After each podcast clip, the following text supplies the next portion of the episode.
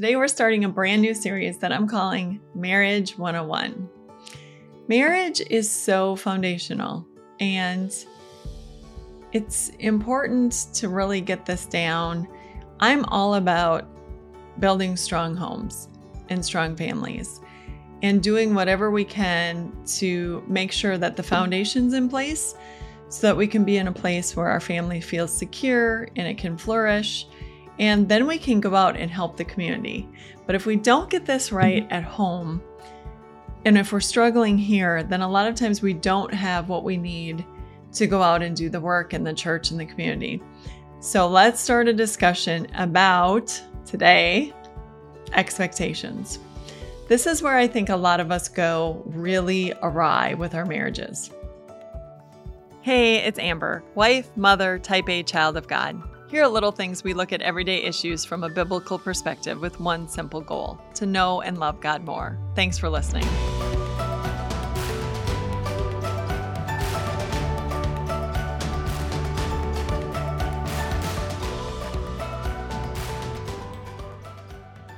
So, a lot of times, I think maybe women especially, I think we get the princess, the fairy tale whole idea in our head. And we are so fixated on getting married. And that should lead to our happily ever after. And that's setting us up for a whole lot of disappointment.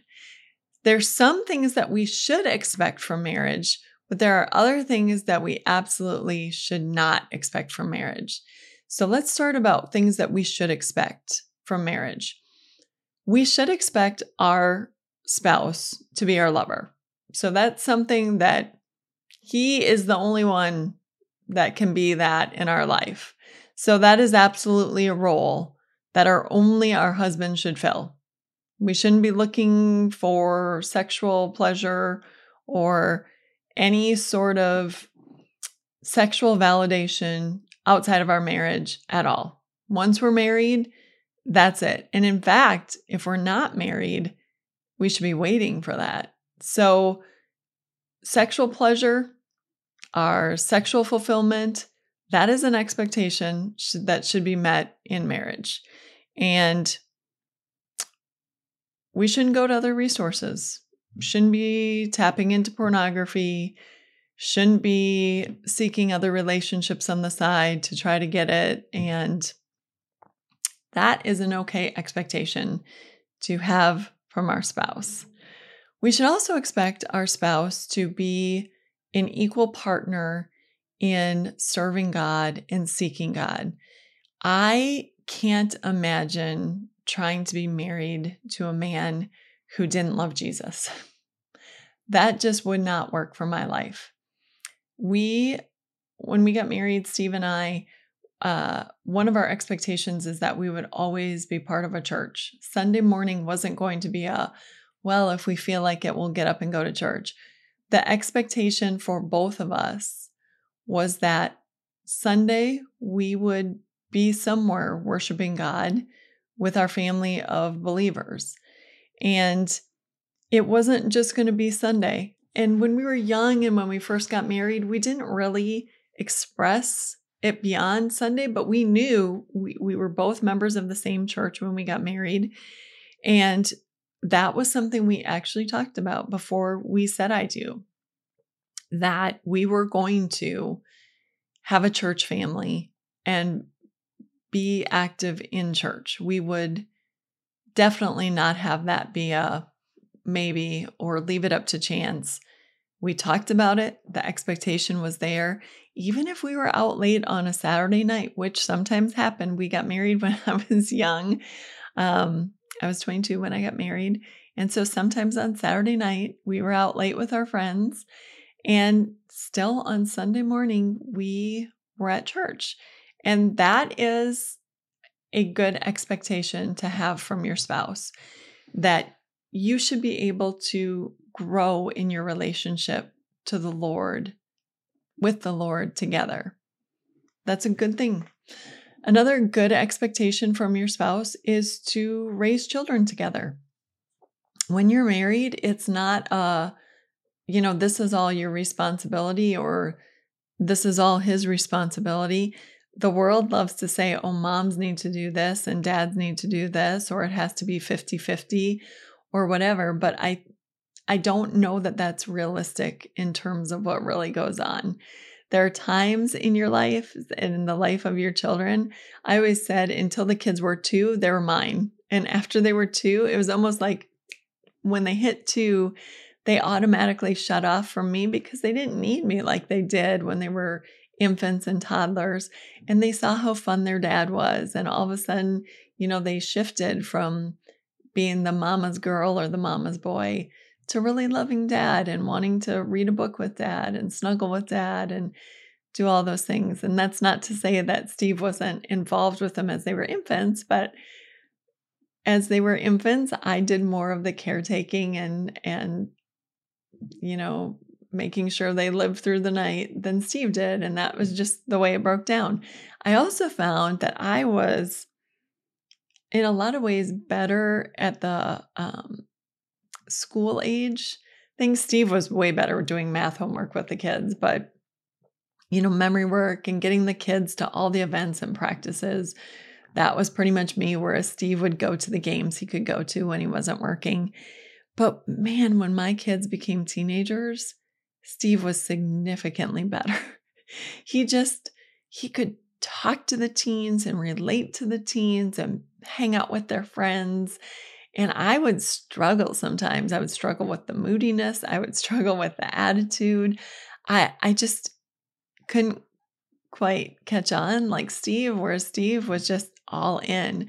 So I don't think it has to be 50 50. And I think that's an unrealistic expectation. But I do believe that both parents should be involved in raising children and that is not an unrealistic expectation. I just don't think it has to be 50 50. And I think that we have to uh, try to figure out who's better at what and divide and conquer that way, not worry about how much you've done, how much I'm doing. Just let's both do what we're really good at doing and divide and conquer that way. Okay, so what are some unrealistic expectations that we sometimes fall into? Does your spouse need to be your best friend? I say yes and no. I am super happy that Steve and I get along so well and that I can talk to Steve about anything. I have a lot of female great friends, and that has been super important to me. I heard Dr. James Dobson talk about women needing women way back when I was a very young mom. And he basically was saying, look, you should not expect your husband to fulfill all your emotional needs. That's just not something that a lot of husbands do really well. Some husbands are more stoic and not super emotional, and they just have a hard time getting to where you need them to be emotionally. So, what do you do in that situation? Well, you seek the friendship of other women that you can get together with on a regular basis, that you can talk to, have coffee with, have lunch with, go walking with, have a Bible study with. That's one of my favorite ways. I've always, always loved having women's Bible studies. I think that's such an important way to make friends mm-hmm. and grow your friendships. Our, uh, as a couple, Steve and I were part of an in home Bible study for 17 years. That was absolutely monumental as we were raising our children there were couples that were older, just slightly older than us. Some were, you know, up to eight or 10 years older than us, but some were just a few years older than us. And they were such godly Christian examples. They taught us so much. They they were so forthright in their experience raising children and the the downfalls and the pitfalls and the things that they did wrong and some of the things that they did really right and they were encouraging and we were reading the bible together and praying together and we were laughing together and we were crying together and it was just a way that we stayed close together, not just Steve and I, but also with other couples from our church. And that was super helpful to us. But it wasn't just those couples in the in home Bible study, it was also the women that I met with for coffee, that I met with for walks, that I did um, women's Bible studies with and mom's Bible studies with, that I taught Sunday school with and served with on different committees at church. You know, just that 10 minutes before we got started or 10 minutes after the meeting when we hung out and talked and shared what was going on in our kids' lives or with our husbands or things that we were troubled about or what have you. Talking to another woman meant that I didn't have to come home and lay it all on Steve. I could I could get it out and I could talk to them and be assured that they were going to pray about it and then I I could come home and I felt good and I wasn't you know just unloading on Steve and expecting him to carry the full emotional weight of all that I was carrying. So for me, my female friends have been a huge part of my life and even have made my marriage, I think, fuller because I don't expect Steve to fulfill everything that I need in terms of my emotional needs and even just listening, because I can get together with other women and go walking. I I have people who listen to me and then Steve and I can just hang out and I can listen to him and I can add a little bit, but I don't have to tell him the 8 million thoughts that went through my mind today. and so that's been very helpful for my marriage. Second thing, a lot of women are looking for a savior. They want someone to rescue them. And this goes back to the Disney idea or the Hallmark movies. Not all Hallmark movies, a lot of the Hallmark movies are like the woman is, you know, a career oriented woman and the man is like a rancher and she doesn't need a man in her life and he's going to come and he's got the family but his wife died and what have you. But a lot of the Disney princesses needed rescuing and a savior.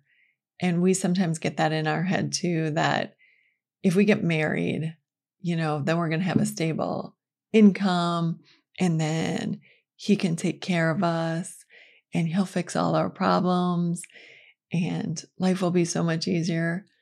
It's not really like that because men are not God there are a ton of problems that you run into when you're married that your husband will not be able to fix. And to go to him expecting him to fix it isn't going to be helpful. It's not going to help you to feel better, and it's certainly going to put a whole lot of pressure on him. Our husbands are not God.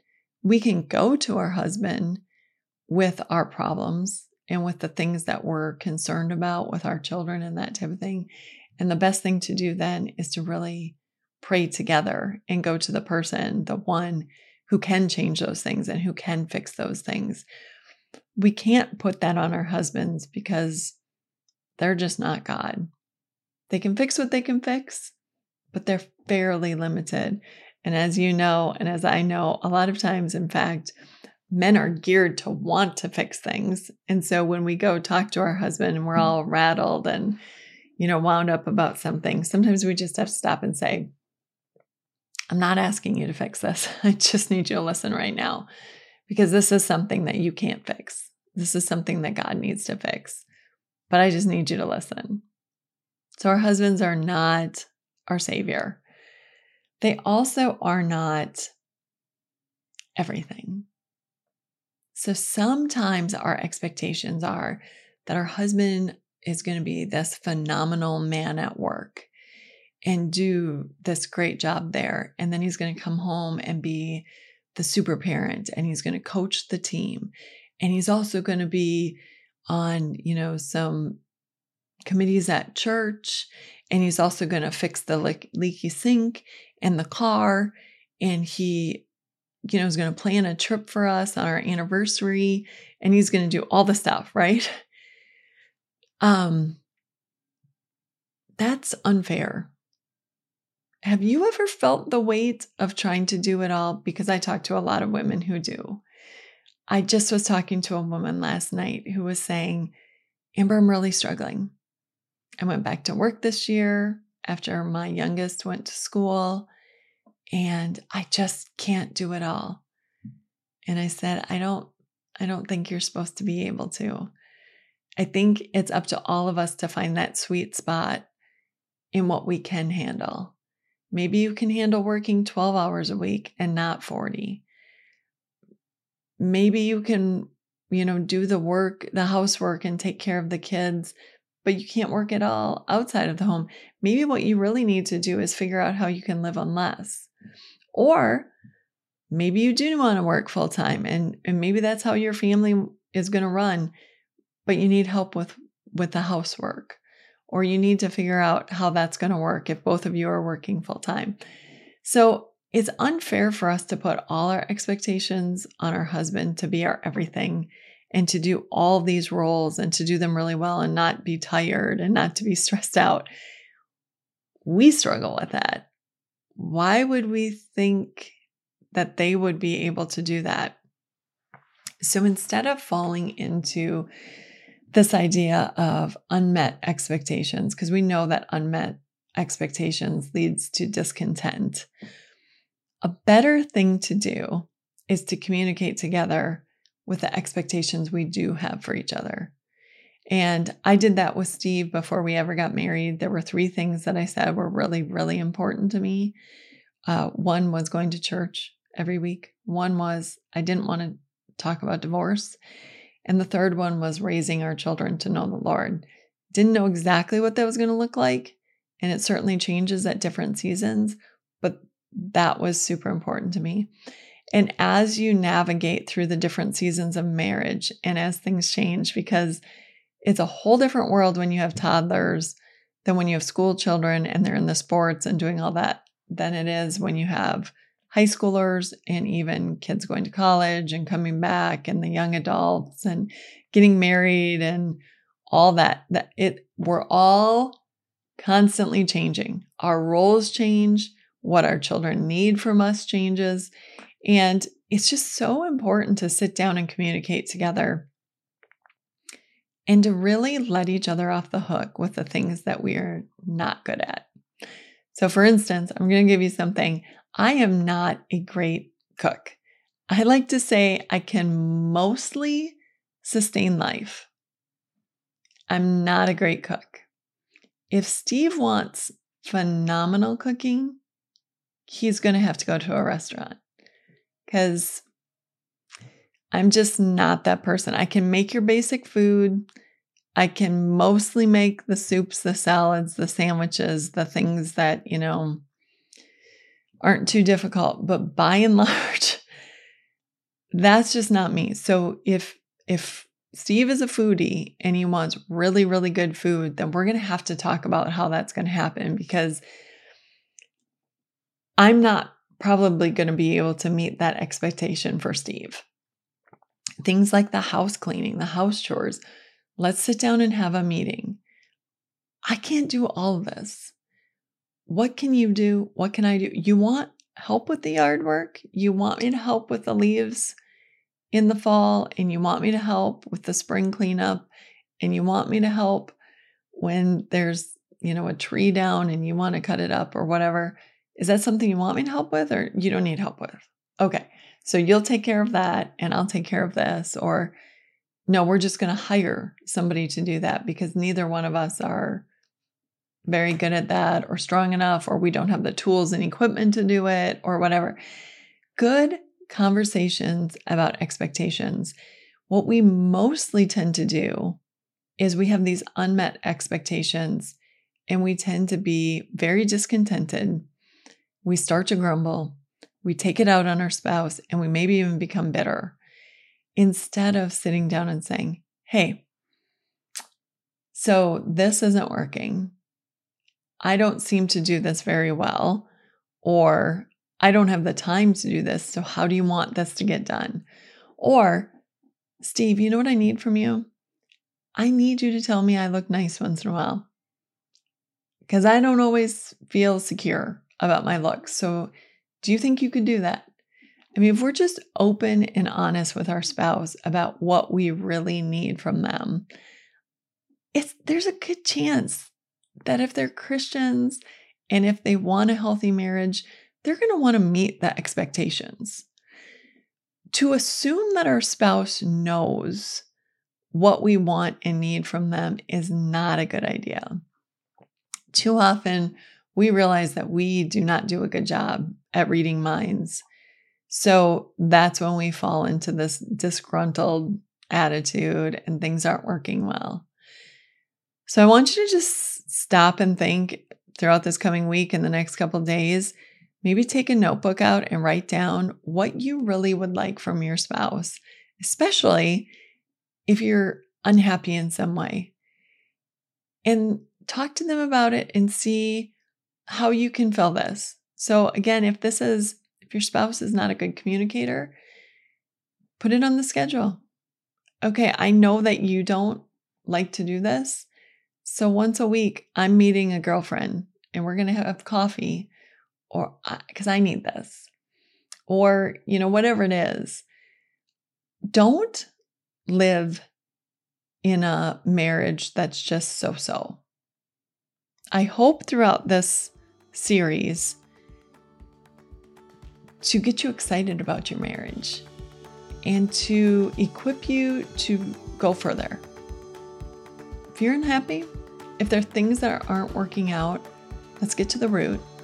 What can we do about it?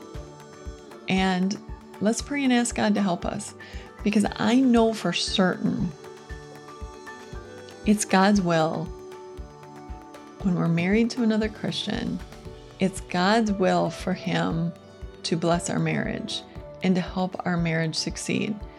Will every marriage succeed? No. If abuse is part of the equation, if there's an addiction that's out of control, there are times that you have to step away.